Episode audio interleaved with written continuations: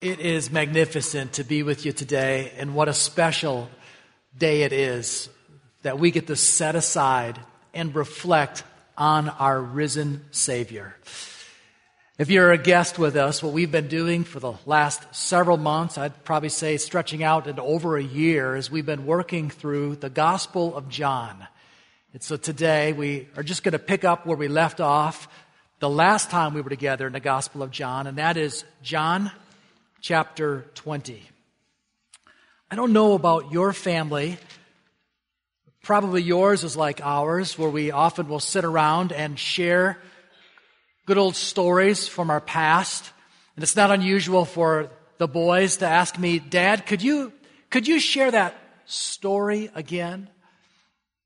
Or maybe sitting around with their grandparents and they'd ask, could you share that, that one story? You, you tell it a particular way. Well, on this resurrection morning, it's not my agenda to try to provide convincing proof to why Jesus rose from the dead and, and to record all of those historical events and facts, nor is it even to go back to describing the significance of his resurrection Rather, we're just going to hear the story all over again. And there's a benefit that comes from just looking at the pages of Scripture and allowing the Word of God to speak to us word for word and verse for verse. As we look here at John chapter 20, we are going to see four different encounters. We're going to see Peter and John encountering an empty tomb. We will also see Mary Magdalene encountering the risen Lord, and then the disciples encountering Jesus himself, and then the remaining disciple, Thomas. So, four different encounters. So, let's just start here in John chapter 20, verse 1. John wrote, Now on the first day of the week, Mary Magdalene came to the tomb early, while it was still dark, and saw that the stone had been taken away from the tomb. She ran and went to Simon Peter and the other disciple, the one whom Jesus loved, and said to them, They have taken the Lord out of the tomb, and we do not know where they have laid him. Have you ever wondered why we gather on the first day of the week? The answer is found there in verse 1 in seven small little words. On the first day of the week. Jesus rose to life on the first day of the week, Sunday, and as a result, his followers will begin to meet on Sunday, the Lord's Day.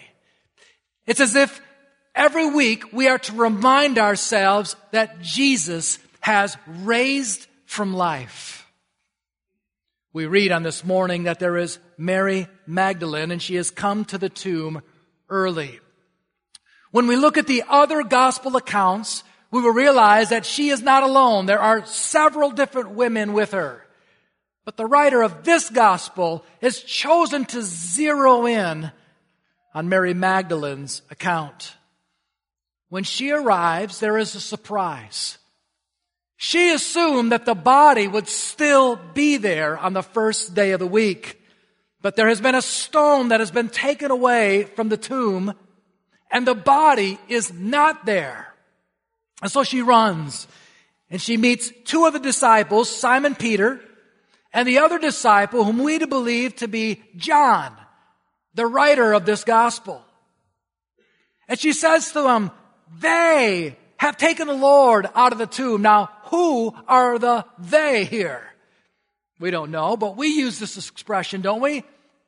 Well, you know what they say. It's just this broad characterization of some people. And it says, we do not know where they have laid him. We, referring to the other ladies here, we don't know where the body is.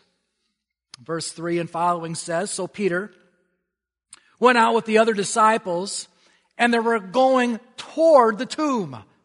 Both of them were running together. And I appreciate some little competition oozing out now from John when it says, But the other disciple outran Peter and reached the tomb first. And stooping to look in, he saw the linen cloths lying there, but did not go in. So John arrived first. It's believed that he was younger, potentially substantially younger than Peter. He arrives at the empty tomb first. He looks in and he sees some linen cloths and true to form, verse 6 says, then Simon came following him and went into the tomb. He saw the linen cloths lying there. And the face cloth, which had been on Jesus' head, not lying with the linen cloths, but folded up in a place by itself. Up until this point, they must have assumed that the reason the body wasn't there is it had been stolen. We call him a grave robber. But as they approach the tomb and they look in, they see the linen cloths are still there. And if someone was going to steal the body, why would they take time to unwrap them and lay the cloths out? In fact, fold them up as well. According to one writer, C.K. Barrett, he says, here it seems that the body in some way disappeared from or passed through the clothes and left them lying as they were. It's as if the, the cloths were laid out and Jesus' body had just disappeared. And the cloth that was wrapped around his head had been folded up and placed by itself. Verse 8. Then the other disciple, who reached the tomb first, also went in, and when he saw and believed. Of all the disciples, it is John, the writer of this gospel, who is the first to connect the dots. That the reason this body is not here, it's not because someone stole the body, it's because our Lord has been raised to life. Verse 9, for as yet they did not understand the scripture that he must rise from the dead. I have the word must circled here. Herschel Hobbs, an old Baptist preacher, said that there are three pillars of the gospel. The first pillar is the virgin birth. We must believe in it because Jesus, when he was born, was not born of sin. He was a spotless lamb. The second pillar that we must believe in is the redeeming death of Jesus. And the third pillar that we must believe in is this triumphant resurrection. And if you remove any of these pillars, you have no gospel. And so John records again in verse 9, for as yet they did not understand the scripture that he must rise from the dead. And according to Psalm 16 verse 10, there is this prophecy of Jesus' resurrection where we read, for you will not abandon my soul to Sheol or let your Holy One see corruption. And verse 10 records, then the disciples went back to their homes. I mentioned to you at the beginning that there will be four different encounters here in the 20th chapter of the Gospel of John. And what is surprising to us is that in every one of these encounters, there is a surprise by Jesus' followers that his body has not remained in the tomb and that he has been raised to life. It has been alleged over history that Jesus' followers were simply gullible and they would only, they would, they would follow anything that he would say. But as we look at this chapter, we see that his followers were as surprised as anybody that Jesus was raised to life. This is in spite of three specific times in Jesus' life and ministry where he predicted that he would not only die, but be raised to life. And while Jesus' followers seemingly didn't remember any of these predictions, it is ironic that his enemies did. In fact, in Matthew 27, we read after Jesus' death, the next day, that is after the day of preparation, the chief priests and the Pharisees gathered before Pilate, and they said to Pilate, Sir, we remember how that impostor said that while he was still alive, after three days, I will rise.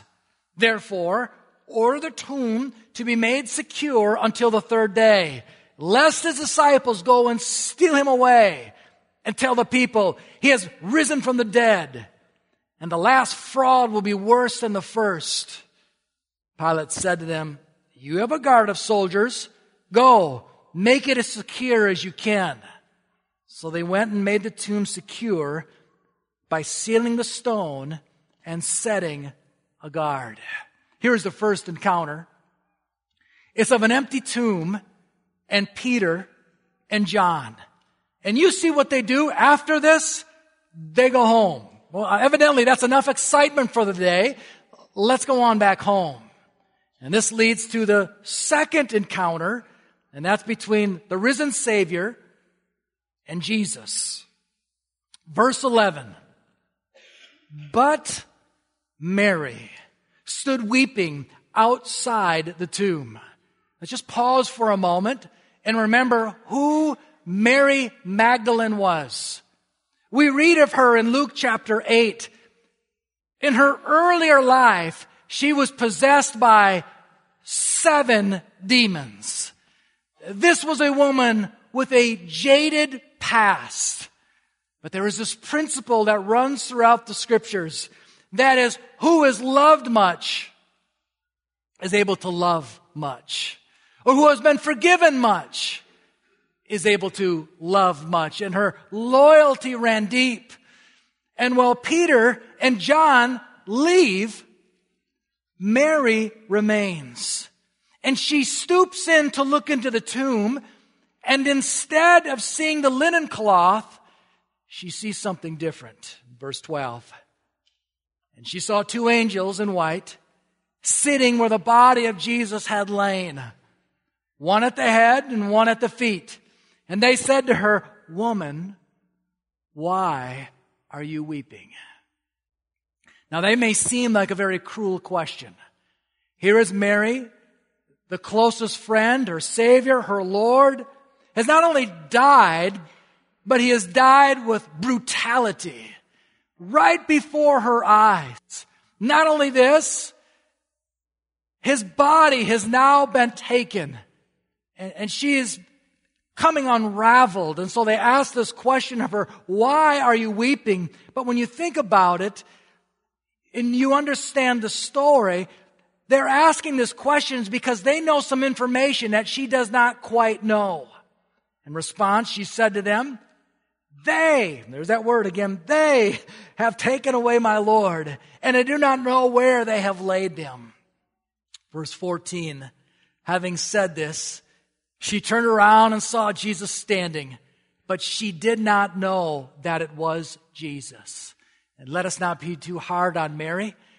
The same thing happened on the road to Emmaus in Luke 24, where Jesus had some disciples. They literally went for a walk with him, but they did not know that it was Jesus. It could have been that there was so much sorrow and hurt that it clouded her view, but it also could be that her spiritual eyes still had blinders. Verse 15, Jesus said to her, Woman, why are you weeping?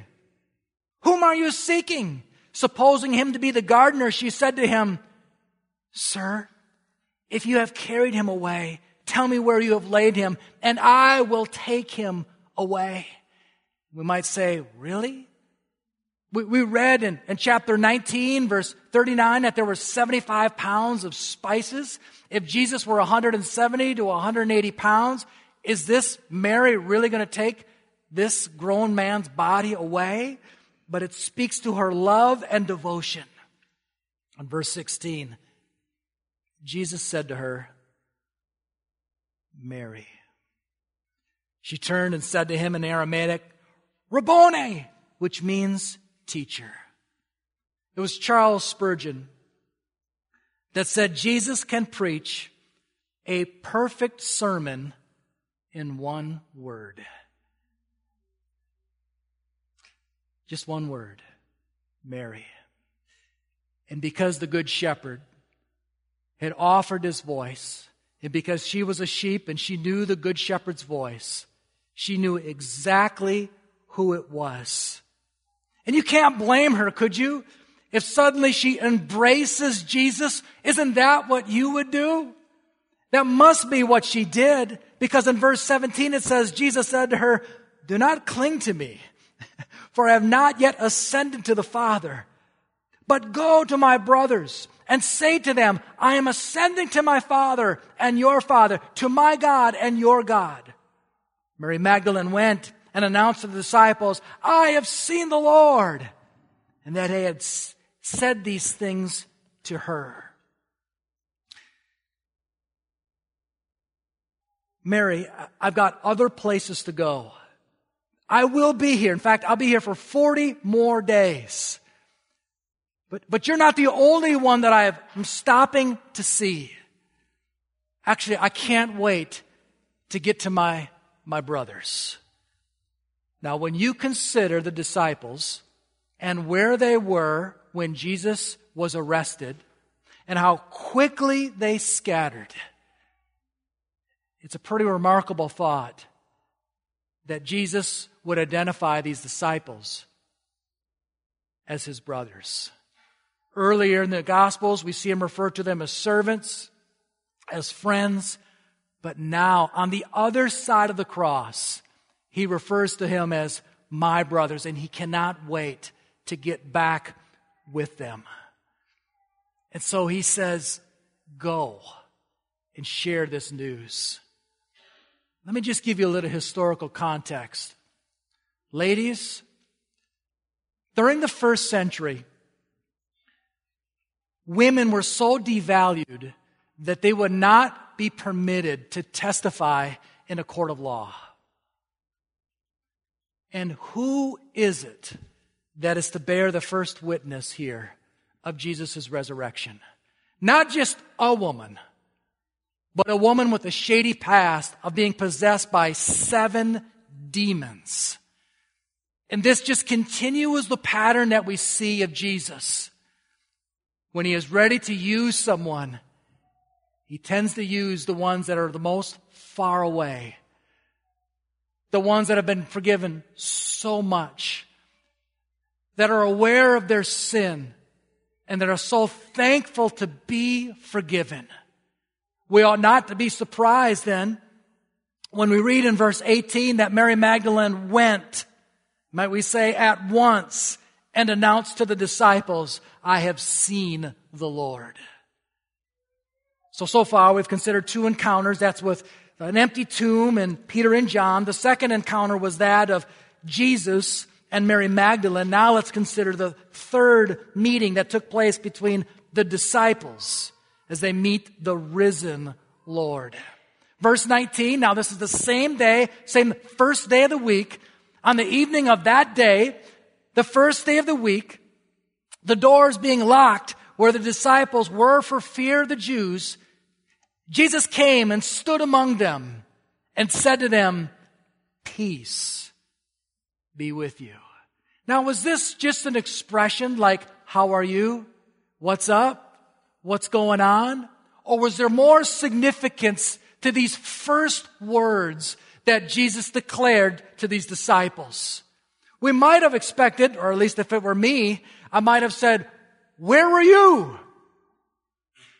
Didn't I tell you this was going to happen, that you were going to abandon me? But the first words out of his mouth are peace. Peace be with you. This ought to be a reminder to us from John 14. Just moments before he would be arrested, he told the disciples, Peace I leave with you. My peace I give to you. Not as the world gives to you do I give to you. Let not your hearts be troubled, neither let them be afraid. I'm offering you peace. Verse 20. When he had said this, he showed them his hands and his side. Then the disciples were glad when they saw the Lord. Jesus said to them again, Peace be with you. And then there is this commissioning. As the Father has sent me, even so I am sending you. Mary Magdalene, this empty tomb is not to be a relic, appreciate it, but go and, and share the message with the disciples. Disciples, my brothers, now that I am with you and you've observed my hands and my feet and my side, as the Father has sent me, now I send you. Now all the Gospels have this commissioning. The most popular one is found in Matthew, where it says, go and make disciples of all nations. This is John's version of that. As the Father has sent me, so I, I send you. I've experienced the virgin birth. I've experienced the redeeming death. Now the, the triumphant resurrection. Now go and share this message with others. But before you do that, you're going to need some power. And then in verse 22 it says, And when he had said this, he breathed on them and said to them, Receive the Holy Spirit. In the same way that Jesus had prepared his disciples for peace in John 14 before he died on the cross, he also prepared them in chapter 14, 15, and 16 that they would receive the Holy Spirit. I'll just read to you one of those verses. In John 14, verse 26, it reads, but the Helper, the Holy Spirit, whom the Father will send in my name, he will teach you all things and bring to your remembrance all that I have said to you. Now, on the other side of the cross, he says it's time for you now to receive this Spirit. Some teachers have noticed that when the Father breathed or, or spoke, the world came into existence. Now, as Jesus breathes, he is making the Holy Spirit available. And that will come to fruition in the second chapter of the book of Acts at Pentecost, where the Holy Spirit is poured out. Then we see a very difficult verse to translate, of which we won't spend a lot of time. It's on verse 23. He said to the disciples, If you forgive the sins of any, they are forgiven them. If you will hold the forgiveness from any, it is withheld. What is he referring to here? That the disciples have the, the power to forgive people's sins? No, only that is for God. I think what we have here is they have been given the gospel, the good news to proclaim that people can have their sins forgiven. They've been given the keys of the kingdom, another way of putting it, in Matthew 16, verse 19. And they are to use this so that people can be forgiven of their sins. So here's the third encounter. The first was Peter, John at the empty tomb. The second was Jesus and Mary Magdalene. And the third was Jesus and the disciples. This leads to the fourth encounter, and that is Jesus and Thomas. We read in verse 24, now Thomas, one of the twelve, called the twin, was not with them when Jesus came. There's this great truth in the scriptures that when it comes to the local church, we ought not to forsake assembling together. And that's exactly what Thomas had done. For whatever reason, he was not there that day with the disciples. And the very truth that he needed to see and needed to hear was present. But he wasn't there. I can think of uh, earlier in the ministry, as, as I would be preparing a passage of scripture and praying over it and thinking about the congregation, there were times where there would be a truth that would be found right there in the scriptures. And then I would think about someone within the church. And I thought, this is magnificent. This is exactly what they need to hear. I cannot wait for Sunday morning to, to preach that message. And you know what's going to happen.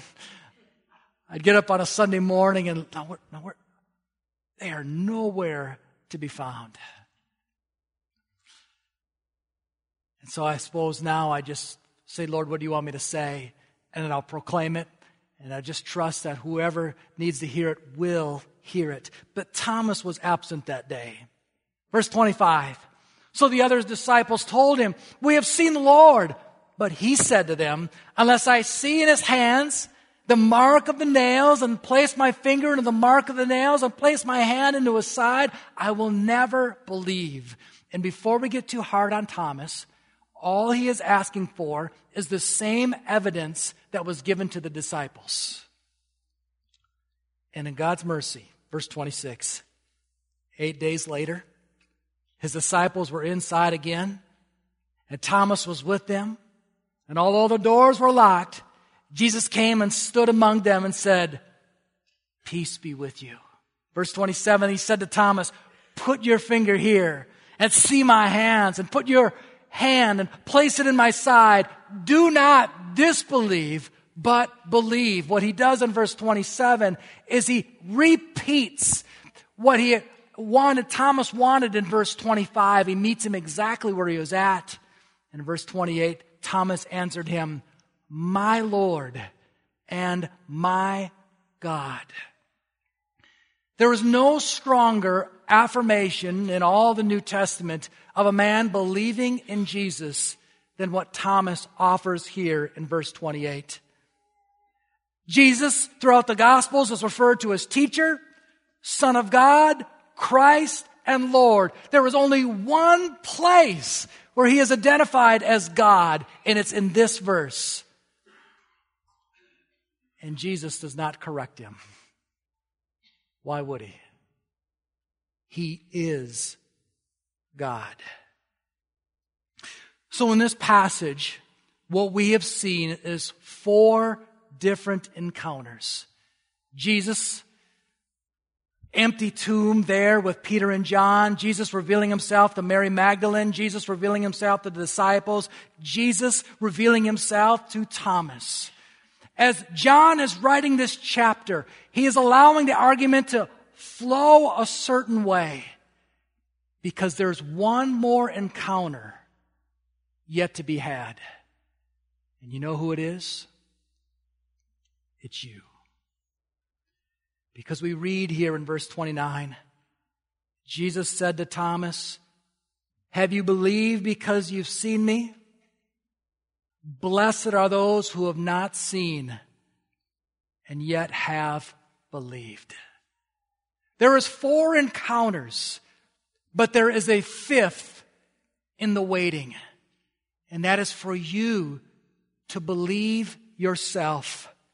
In verse 30 it says, Now Jesus did many other signs in the presence of the disciples, which are not written in this book. If you had been with us during our study of the Gospel of John, you would have learned that there were seven different signs in this Gospel that all pointed that Jesus is God. That He turned water into wine. He healed a paralyzed man. He fed the 5,000. He walked on water. He healed a man born blind.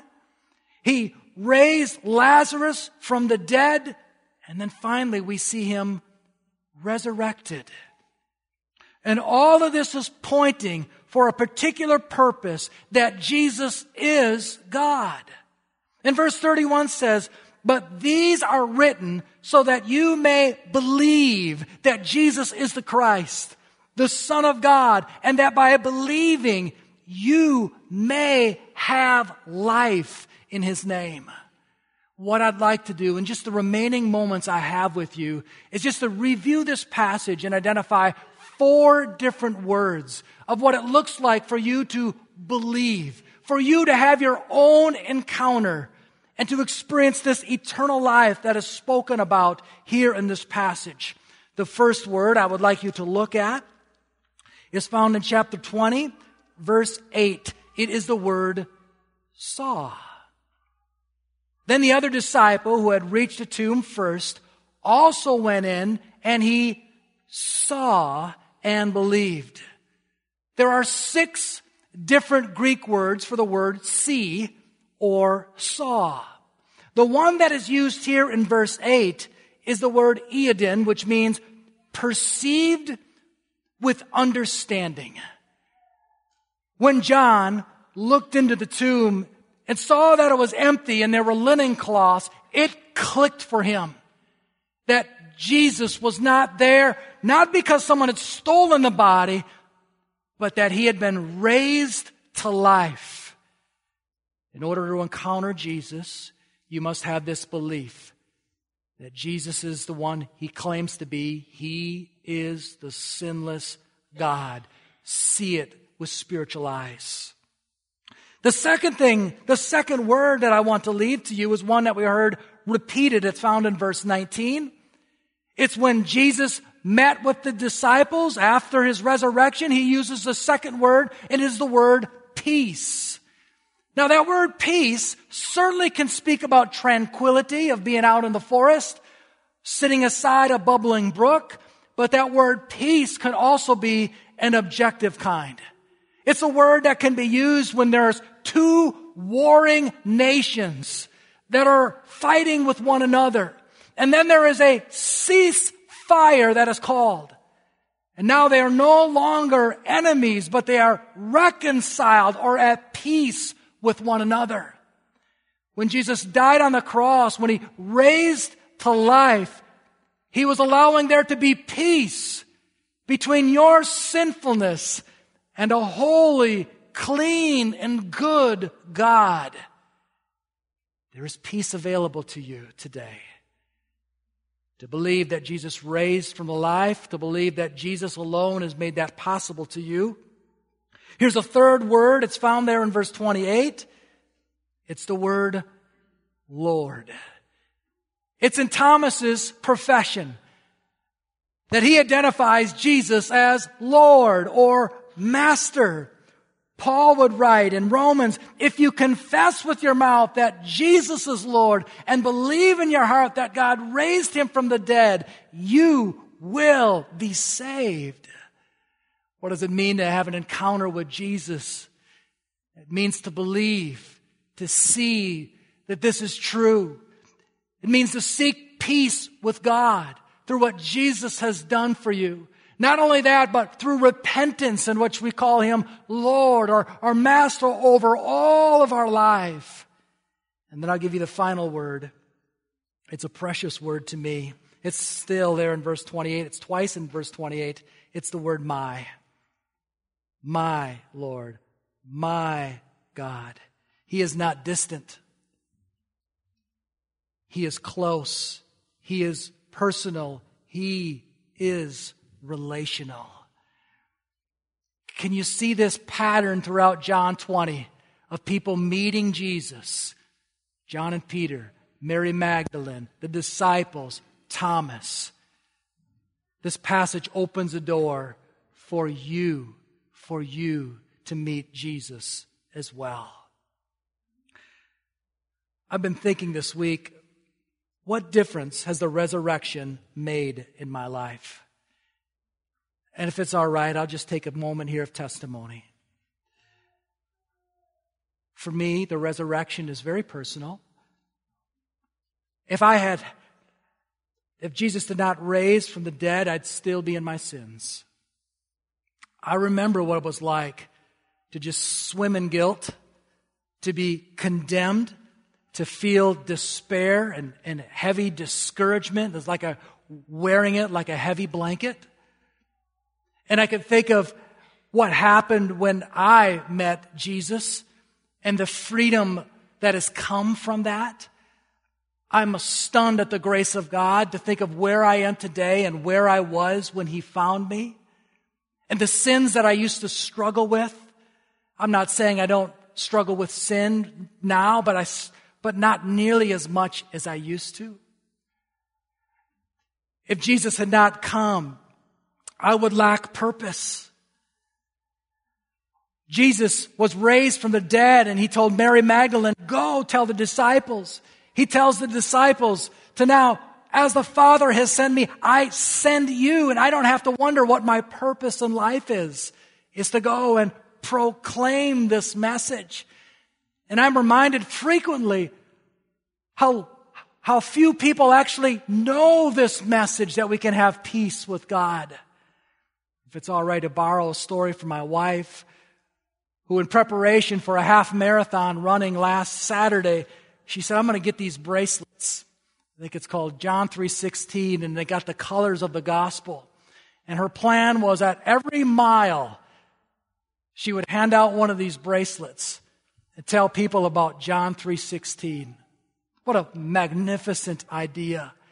And there were times that she was either before the race, after the race, or during the race, she would ask people, do you know John 3:16? More than a few says I have no idea what you're talking about.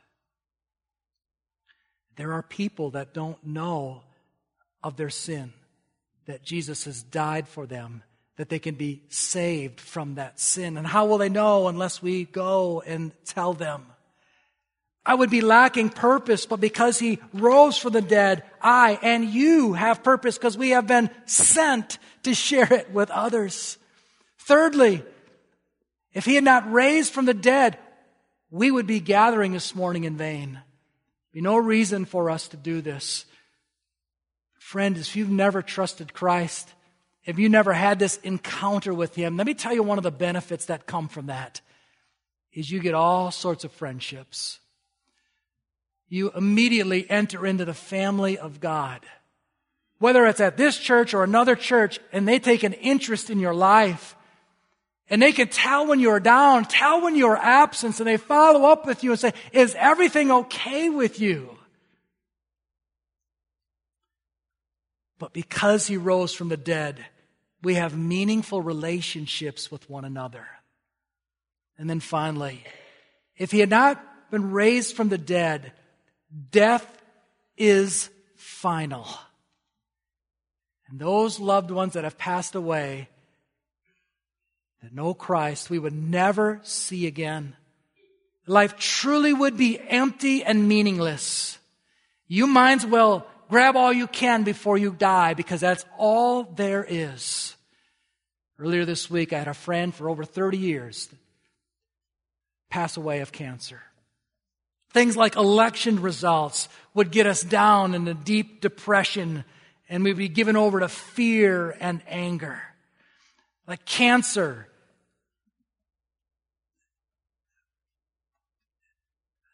Depression.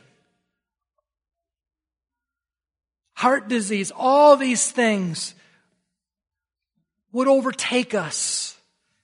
Conflict in marriage Conflict in family, conflict in work would really chew us up.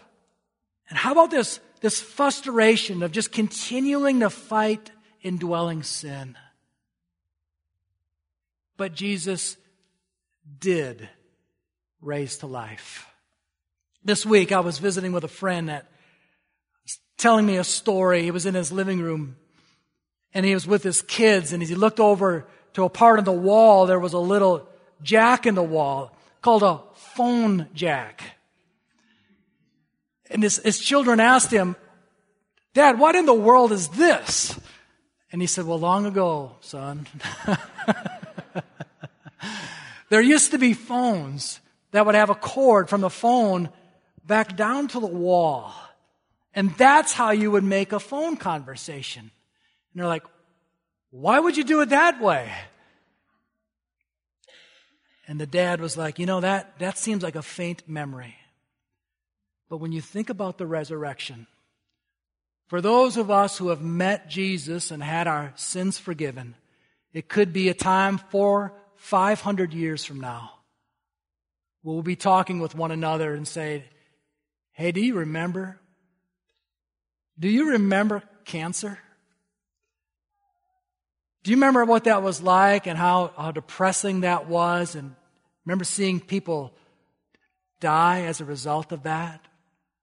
Or do you remember, do you remember when there would be an election and, and, and our person didn't, our person didn't win and you remember how upset we would get about that? Not really. or, or do you remember this? Do you remember the conflict? Remember how difficult marriage was and and family relationships. Or do you remember when someone would pass away and die and, and how that would be so crippling to us? Kind of like that old phone jack.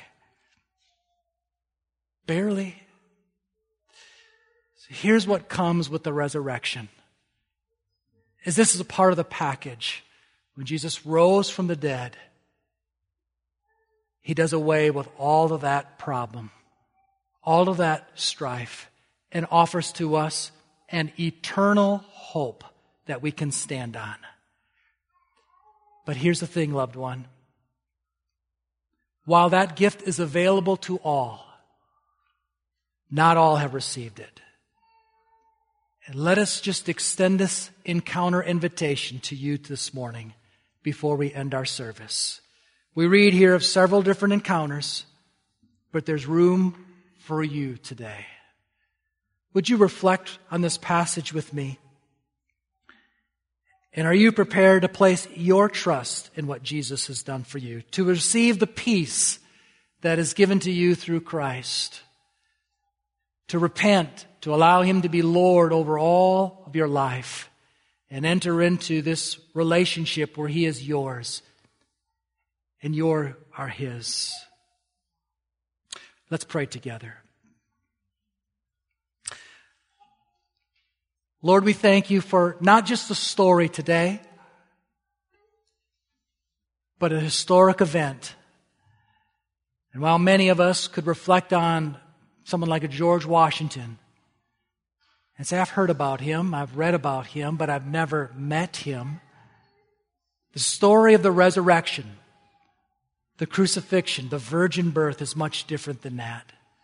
It's not just a story, but there's a, an invitation to join that story by belief, by having our eyes open to say, I desire to have this peace with you. Friends, if you're here today and you've never entered into this relationship with Christ, you don't need a priest. You don't need some ritual to do that. You, you would just open your life to it. It could be something like this, and if this is your heart, this is your desire, you could pray something like this Father, I realize that I need you. I have sinned. I have broken the law. I experience guilt and condemnation. I realize now that, that Jesus has come to take my guilt, my sin, my condemnation on himself. And I desire this peace with you. I desire this forgiveness with you. I, I want that relationship that Thomas experienced when he said, My Lord. And I understand that that means that I have, I'm a follower of yours then. You will be king and ruler of my life. And I'm going to give all of my life over to you. And it's through Christ that we pray this. Amen. Amen.